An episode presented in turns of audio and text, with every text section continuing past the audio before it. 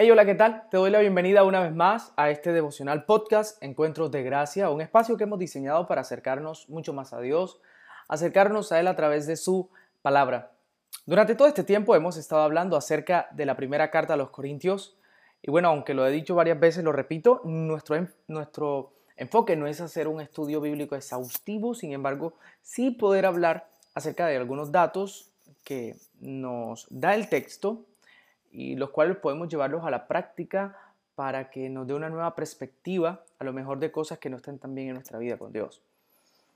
En el episodio pasado hablamos acerca de cómo el apóstol Pablo puede presentar una amonestación a los creyentes de Corinto, porque ellos están procurando una serie de cosas que en realidad van, es una antítesis de lo que deberían buscar. El apóstol Pablo, mientras dice en el verso uno del capítulo cuatro, a mí solamente reconózcanme como siervo de Dios, encargado de administrar los misterios de Dios.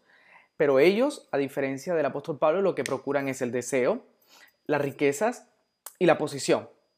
Ahora, hemos estado hablando hasta el verso once de, de, de este capítulo y el apóstol Pablo hace como un, un diagnóstico de cuál era su condición en aquel momento de los apóstoles. Entonces dicen, nosotros, pues nosotros pasamos por hambre, sed, nos falta la ropa, pues padecemos de maltrato y a veces no tenemos dónde vivir, dónde dormir, no tenemos vivienda. Y esto me recuerda el momento en que una persona se le acerca a Jesús y le dice, Señor, yo te voy a seguir donde quiera que vayas. Y Jesús le dice, bueno, ¿sabes qué?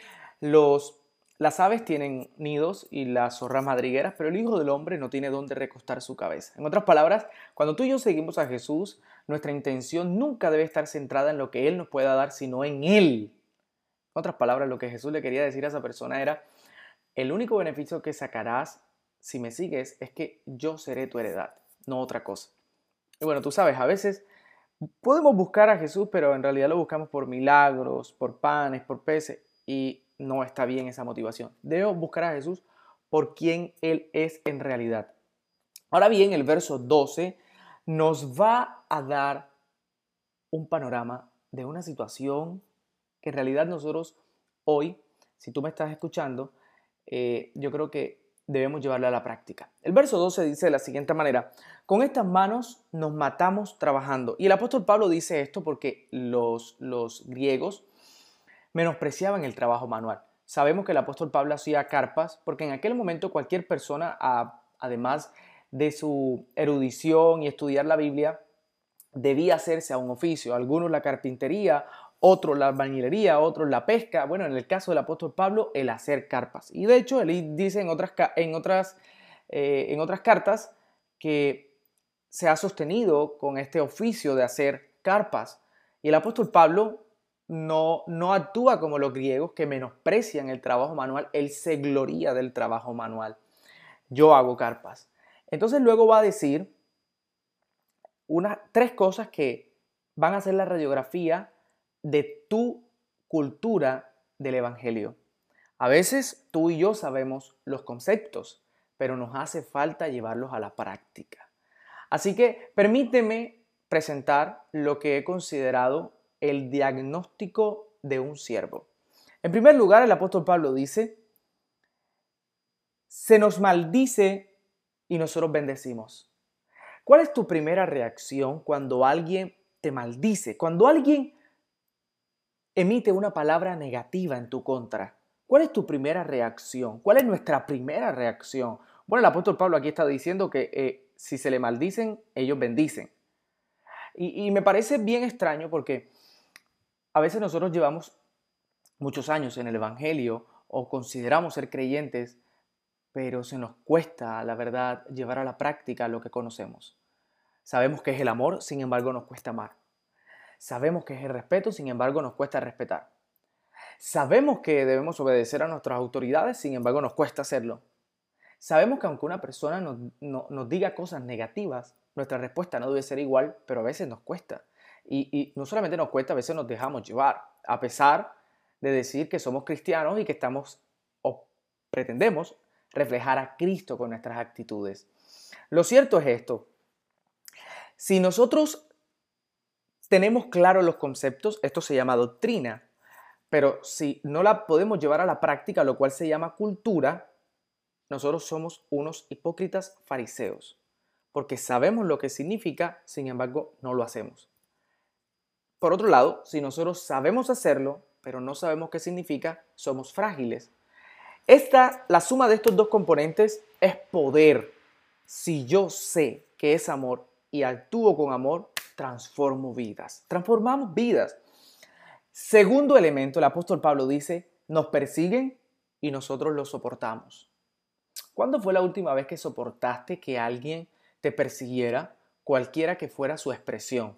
A lo mejor te hicieron bullying, a lo, bullying, a lo mejor eh, una persona se propuso hacerte la vida pedazos, una persona se propuso hacerte la vida trizas y tú lo soportaste. Yo creo que no, nos cuesta y, y, y a veces no soportamos tanto. Miremos nuestro máximo ejemplo, miremos a Jesús. ¿Cómo lo soportó él? A él lo escupieron, a él lo maltrataron. Le dieron bofetadas, le hicieron burla y todo lo soportó. ¡Qué increíble! A nosotros, cuando nos dicen una pequeña palabra de ofensa, estallamos, explotamos. Así que no sé cómo va tu examen en medio de este diagnóstico, pero créeme que por lo menos a mí, Ángel Díaz, le cuesta.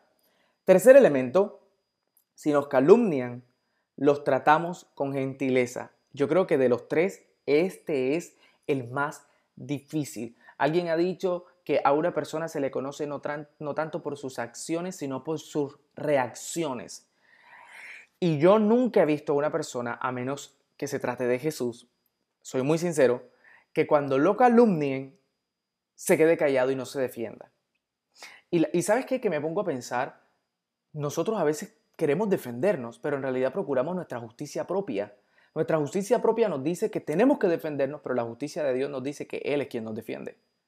Entonces, si te calumnian, ¿sabes qué? No están tan mal, porque cuando alguien habla mal de ti, en realidad tú y yo somos peores de lo que la gente dice. Gloria a Dios por Cristo, Él renueva sus misericordias todos los días, cada mañana, y en la cruz del Calvario Él tomó nuestro lugar. Pues nosotros somos malos.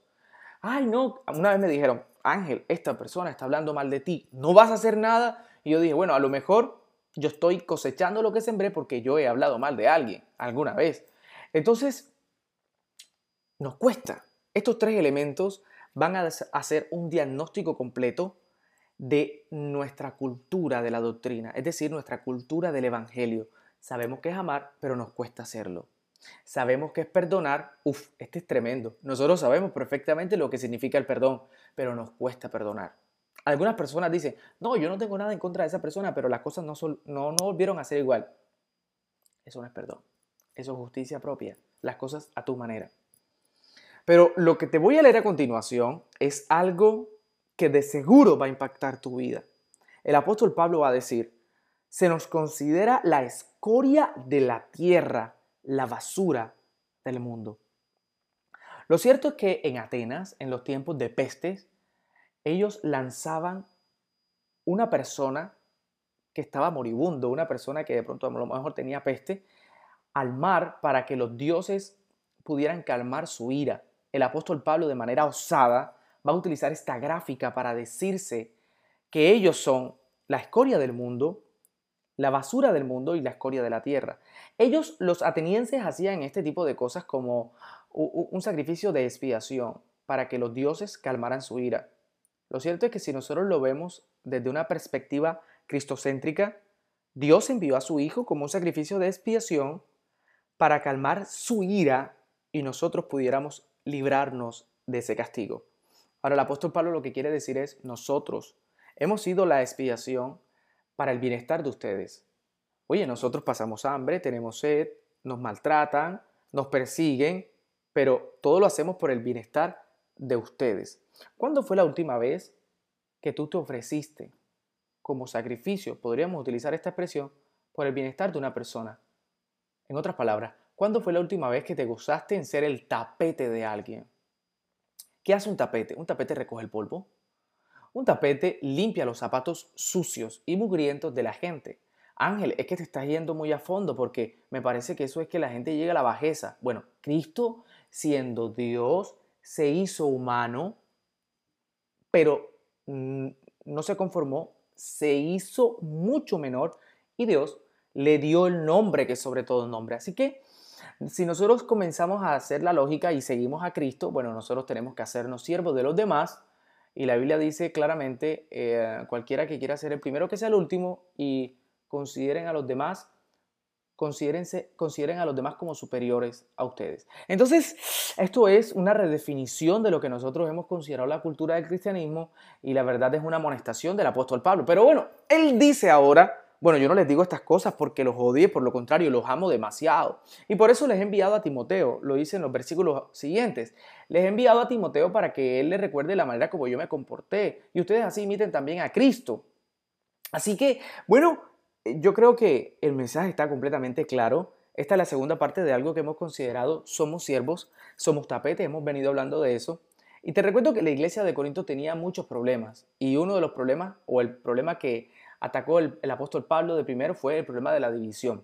Ellos procuraban seguir a mucha gente, a Pedro, a Apolos, a Pablo, y Pablo desvía la atención hacia él y la coloca hacia Cristo, en, en, la, en, en donde debe estar.